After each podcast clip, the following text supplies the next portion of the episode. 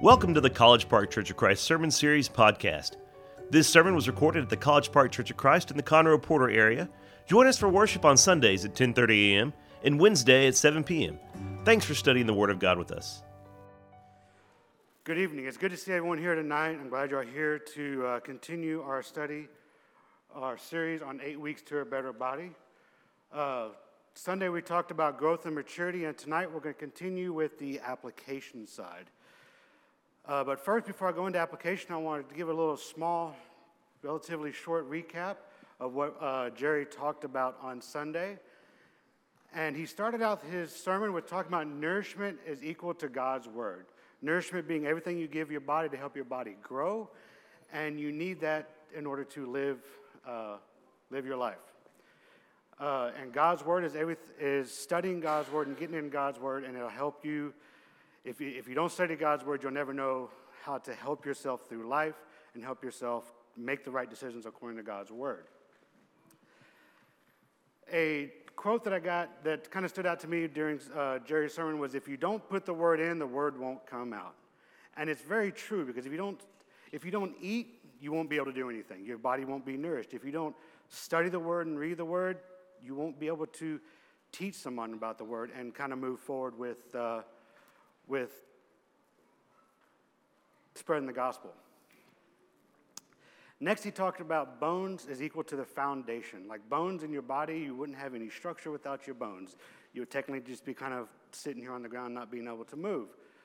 Just like Jesus is the foundation of our faith and the foundation of everything we do, and we have salvation through him. Then he talked about muscles and joints is equal to faith. Muscles and joints being everything that, can, that connects the uh, bones to each other, and you have faith that uh, and trust that those muscles are going to move and the joints are going to hold, and the different things you do in life is equal to faith. Faith, you you trust in Jesus that He's going to be there and He holds to His promises like He said He would. He says He will. Then he talked about the circulatory system is equal to love. Circulatory system being everything that that takes nourishment around through your body to the different organs and the different uh, types of systems that's inside your body. And, and if you have the right nourishment, it will go out there and it'll fight. And, it, and, and without the circulatory system delivering everything and keeping everything nourished, you, the, like, the organs just would not survive. If no blood is going to your, uh, to your brain, your brain would not survive. That's just like love if you don't show love to your fellow brethren, you pretty much won't even you won't have fellow brethren. You need to give love to everyone that you see, and that's unconditional love. Don't give love just because they give love back to you. And a quote from Jerry's sermon on Sunday was If we're not sending love to every member, we'll lose someone. So if you're not showing love to someone and showing and allowing that person to just sit in the back row and you never talk to them and they're going to leave soon after services eventually after they get tired of kind of trying to talk to someone. And if no one's showing them love and, and talking to them, they would end up not coming back, thinking, oh, well, God's people just don't love people, and so they won't come back. But of course, we love everyone, so we should give love to everyone that we come across. And then he talked about the senses and discernment. He talked about how your senses are what helps you navigate the world. Your sight, smell, touch, taste, and hear think that's about five of them, uh, help you navigate through it, help you are able to not step into a hole or touch fire. You know exactly what everything is. You, you can see everything that's coming above, coming in front of you. That's how discernment kind of helps you out in life and discernment in the Word. It helps you discern between the good and the evil of things and how things will affect your life and affect your Christian life as a whole. Then he talked about the immune system, how the immune system protects your body from the different viruses that can come in and also help heal your body. And, uh, and how that equates over into God's armor. God's armor protects you from the, the attacks of the devil, the attacks of the evil. And if you feed the immune system, you nourish the immune system, it'll build the immune system. If you study God's word, it'll make the, God's armor stronger and better uh, and help you better see the good and the evil in everyday life. Then he talked about the checkup side. Now, I know uh, in my 20s and early 30s, I wasn't really worried about checkups because I felt like I could jump off of a uh, second floor story building and not have an issue. And I really didn't when I was a kid. But as I got to my mid 30s and 40s, you kind of don't do that anymore because you know you're going to get hurt. So, which means you know you need to get checked up. And I would say you need to get checked up your entire life, even though if you feel like you don't need it. That's just like accountability. You need, you need accountability in your everyday Christian life. You need to have someone who is there to help you through the troublesome times and help you through the good times and be there, keeping you lifted up and not allowing you to stay in that one spot. Then, lastly, he talked about production and how that equals uh, growth and maturity. And every good work that we do is, is what helps produce and helps go forward. And on the production side in the body, all the nourishment and the bones and the muscles, nourishing everything you have in your system, helps your production, helps you actually go out and do and, and do the things that God wants you to do.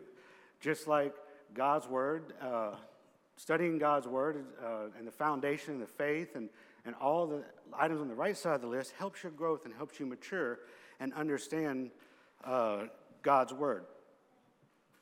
And I want to mention here on the production side, on, on the growth and maturity, that production isn't always super quick. You're not going to plant a seed and it's going to grow next day.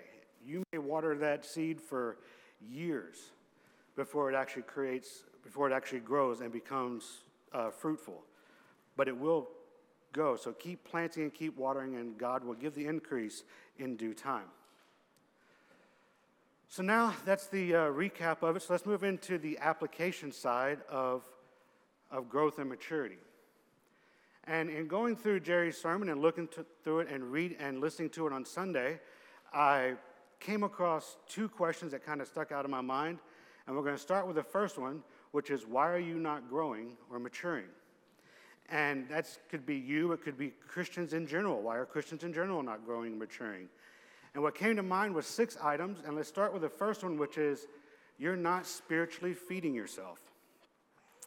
2 Timothy 2 15 to 16, we study to show thyself to approved unto God, a workman that needeth not to be ashamed, rightly dividing the word of truth, but shun profane and vain babblings, for they will increase unto more ungodliness. So you should study to show yourself approved unto God. And that's not just showing yourself approved unto God, that's showing everyone out in the world too. So that way you can respond in a godly manner, not respond in a worldly way, and have a good response to everything you do. And on top of that, as you study the Word of God and you're spiritually feeding yourself, you will be better at seeing the uh, profane, vain babblings of those who just like to talk because they like to hear themselves speak and it'll help you not follow them. Because if you follow those that like to talk just because they like to hear themselves, you will lead yourself into more and more ungodliness, and ultimately you will um, leave the church. Hebrews 4:12 reads, "For the word of God is quick and powerful and sharper than any two-edged sword, piercing even the dividing asunder of soul and spirit and of the joints and the marrow, and is a discerner of the thoughts and intents of the heart."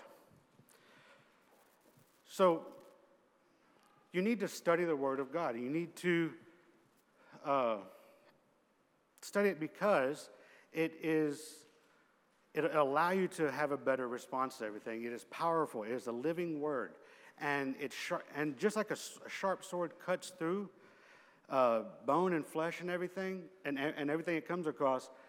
You want a two edged sword that God's word will cut through and help you discern between good and evil. The second one is not getting spiritually fed. Now, this is something that someone is kind of spiritually feeding you, and I understand that it can come across as someone spiritually feeding you, and that is true. But let's read about this in 1 Corinthians 3 1 through 3 ESV, which reads, But I, brothers, could not address you as spiritual people, but as people of the flesh, as infants in Christ. I fed you with milk, not solid food, for you were not ready for it. And even now you are not ready, for you are still of, of the flesh. For while there is jealousy and strife among you, are you not of the flesh and behaving only in the human way? While you do have someone who is spiritually feeding you, maybe that person who's spiritually feeding you cannot feed you the solid food because you are only feasting on the milk. You are only drinking the milk. You're not ready to hear the, the, the, the meat and take on the meat. So you need to do your best to grow yourself from the, uh, from the milk and into the solid food. And stop doing everything in a human way and do it in a more godly manner. Hebrews 11:6 reads, "But without faith it is impossible to please him, for he that cometh to God must believe that he is, and that he is a rewarder to them that diligently seek him." So, if you don't have the trust that Jesus Christ is the Son of God and that you don't, and you've gotten to a point where you just don't believe that, then how can you trust the person who is trying to feed you the Word of God? You have to have that initial spiritually, you have to be spiritually feeding yourself first to have someone else be able to spiritually feed you. The third one is not being in the proper environment to be fed. And the question of this is do you put yourself in the proper environment? You, you can't stay at home flipping through TikTok and YouTube and expect to be properly fed. There's, that's not a good spot for it. Being properly fed isn't, also isn't just showing up on a Sunday or a Wednesday night when the church is meeting. You need to be properly fed, let's just say seven days a week. The other five days, you need to be properly fed. Ephesians 4, 16, 4 14 to 16 reads, that we henceforth be no more children tossed to and fro and carried about with every wind of doctrine by the sleight of men and cunning craftiness, whereby they lie in wait to deceive, but speaking the truth in love may grow up into him in all things, which is the head, even Christ, for whom the whole body fitly joined together and compacted by that which every joint supplieth, according to the effect, effectual working in the measure of every part, maketh increase of the body unto the edifying of itself in love. So we don't want to be like children. Children go after that dopamine effect. Whatever makes them happy is going to what they're going to believe and what they're going to run after. You don't want to do that as a Christian. You want to go after the right, the, the Word of God and do the right thing within the Word of God and not allow yourself to get tossed here and there by every doctrine you may read on, on Google or on any other type of search website. You want to understand, you want to be in a in a good space to learn from Christians and those that have studied to the depth that you want to go as well. And studying and being in that proper environment will help you speak in the right truth and love in all that you do. 1 Timothy 4 7 through 8 reads, But refuse profane and old wise fables, and exercise thyself rather unto godliness. For bodily exercise profits little, but godliness is profitable unto all things, having promise of the life that now is and of that which is to come. So, to exercise thyself, I look at it as you hanging out with other Christians, other brethren, brothers and sisters, and listening to them. You don't even have to be there talking to them. You can just be in the same group. And let's say, you know, you, you want to be in the proper environment. With that proper environment, outside of a Sunday or Wednesday service could be on a ladies' fellowship or a men's fellowship or a family game night. And let's say you don't know any of the men in the congregation. Let's say you're here and you just you don't know any of them. Well, go to a men's fellowship. I guarantee you somebody will talk to you. There's someone in this room currently that will talk to you. And then I ask you questions. You won't always be the silent one in the room, trust me. The fourth one is no one is challenging you. And I know that you have to have someone to pull you out of your, uh, of your situation. You have to have someone to push you to be better than you were. And if no one's there to do that, you're not going to grow. You're not going to mature in, in, as a Christian.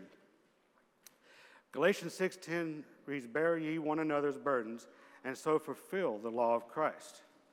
So we should do our best to challenge each other and bear the burdens of others that, we are, that, that are able and need the... Uh, and need the help from other and, and need the help from other Christians. James 5:16 reads, Confess your faults one to another and pray one for another, that ye be that ye may be healed. The effectual fervent prayer of the righteous man availeth much. So if you're going through life thinking you're going to take care of it yourself, you're going to pray for it yourself, you're not going to talk to another person, that's not the right way to go. You need to confess your faults, and I, was, I would safely say if you attend men fellowships or the different fellowships that we have, you would get closer to a brother or sister in Christ, would allow you to be more free flowing with confessing your thoughts and talking to them So that way you can have someone else that's also praying for you and you're not just trying to take care of it yourself. Ecclesiastes 4 9 through 10 reads, Two are better than one because they have a good reward for their labor. For if they fall, the one, the one will lift them up, lift up his fellow. But woe to him that is alone when he falls, for he hath not another to help him up.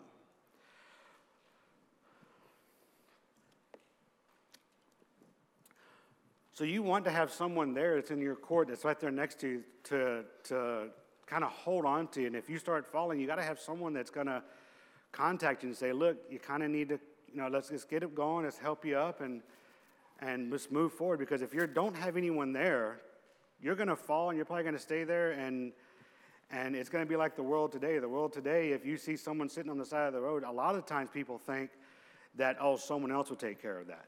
And if you're not the one helping them out and, you and you don't have a second person there, then you could fall into that type of a, uh, a path. And we need someone else because Proverbs 27 17 reads, Iron sharpeneth iron, so a man sharpeneth the countenance of his friend.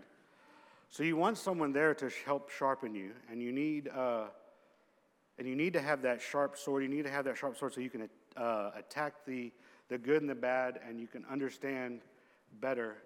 And you need to have someone who's actually going to challenge you and make you sharper and not just uh, say everything is good and give you attaboys. Hebrews 5:14 reads, "But strong meat belongs to them that are full age, even those who by reason of use have their senses exercised and discern both good and evil." And like I said before, you want to get in with brethren, be in the right location so you can have your senses exercised. And exercising is challenging you and challenging you to be better than you were the day before and challenging you to be better tomorrow than you were today. So that way you don't fall into the evil and you can stay in the good and do the best that you can to make the right decision. Number five is too many worldly influences. and on the worldly influences, It is oftentimes a result of a hard heart if you have too many worldly influence and you're not growing. And there are some there is some worldly influence in your life that you know you should give up and you're just not willing to totally give it up. And that's primarily kind of what's holding you from growing and maturing. You're holding on to something that you know you shouldn't. And you won't grow until you surrender that to God and allow Him to give the increase and allow Him to go forward, allow your, your Christian walk to go forward. 1 John 2 5 to 17 reads, Do not love the world or the things of the world. If anyone loves the world, the love of the Father is not in him. For all that is in the world, the desires of the flesh and the desires of the eyes of the, and pride of life, is not from the Father, but is from the world. And the world is passing away, away along with its desires. But whosoever does the will of God abides forever. So it's saying you don't want to love the world and do the worldly things. If all your friends want to go out and do worldly things, then you need to make a decision and allow your friends to go do their thing, and you need to stay away from those worldly issues and, and follow God. because ultimately, going after the worldly items and the worldly things that, uh, that are here will go away at the very end of your life, and you'll only have uh, whatever uh, the work that you've done for God in the end. The sixth section, the last section, is no real purpose. Now, this is one that can kind of bring on uh, depression. I'm not saying depression is always caused by not having a real purpose, but it is one of the things that can bring on depression because you have no idea what you should be doing today, you have no idea what you should be doing tomorrow.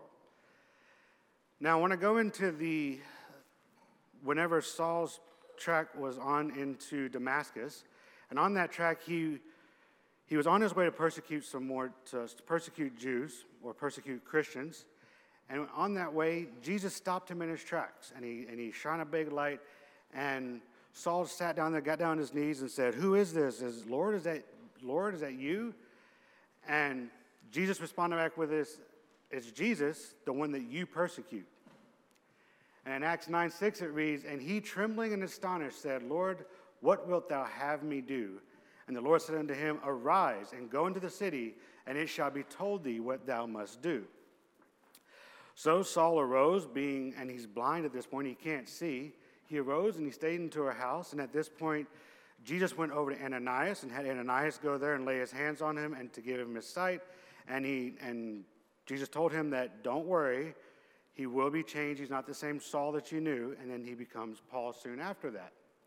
Now I want to look at this section that I've bolded here that says, Arise and go into the city, and it shall be told thee of what thou must do. If you're feeling that you have no real purpose, you need to arise and go into the city. And then we got to ask the question of what will you do? Well, we read what we'll do in Mark 6, 16, 15 to 16, which it says, And he said unto them, Go ye into the world and preach the gospel to every creature. He that believeth and is baptized shall be saved, but he that believeth not shall be damned. So when you go into the city, you need to preach the gospel and baptize all those that believe and save them and add them to the kingdom, and so they can be added to the uh, kingdom of Christ, kingdom of God. So that's the six sections I've kind of broken out, like broken out. What are you? Why are you not growing or maturing in your Christian walk? And so the second question that came to mind is, how do we grow and mature? Well, it's kind of pretty simple, and it's basically the inverse of all these six items. And it comes down to spiritually feeding yourself, studying the Word of God. I've mentioned that a lot during the sermon. And getting spiritually fed and being in the proper environment. You won't be spiritually fed unless you're in the proper environment. And you need someone who's challenging you, someone who can make sure that what you believe and, or, and what you understand is the right way and is understood properly. And ultimately, the goal is to have no worldly influences. That's the goal. But if you have small, a small amount, a few worldly influences, like three of them or so, uh, the other work that you do in one through four will overcome those worldly influences and you'll be able to completely eradicate your worldly influences.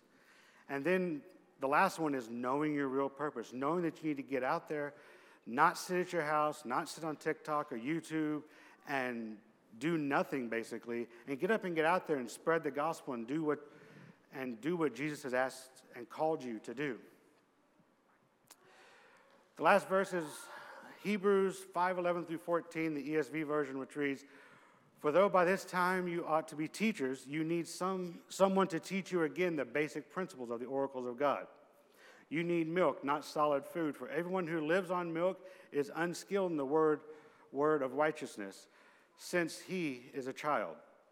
But solid food is for the mature, for those who have their powers of discernment trained by the constant practice and distinguish good from evil.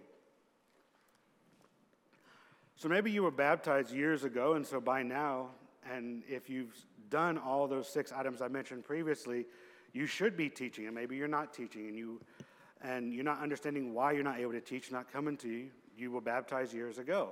Well, maybe it's because you're still feeding on the milk. You're not actually getting into the solid food, so that way you can be, be a teacher and teach the Word of God. And so you need to mature and do everything you can to be better, so that way you can train those that need to understand the Word of God better and also uh, spread the gospel. Maybe tonight, after, the sermon, after looking through the six items of how, why you're not growing, maybe you've looked at it and said maybe, maybe one or two apply to you, or maybe you feel like none of them apply to you, which I think some of them apply to all of us in every single day. We're not all perfect in everything that we do. And you would like to come forward and ask for help and how to be better and, and how to be better than the way, you, the way you were before, today, yesterday. Or maybe tonight you come here and you would like to be baptized and become a child of Christ and be baptized for the mission of your sins. Either way, please come forward as we stand and sing the song that's been selected. Thanks for joining our Sermon Series podcast today. For more, check us out on YouTube or come worship with us on Sunday mornings and Wednesday evenings.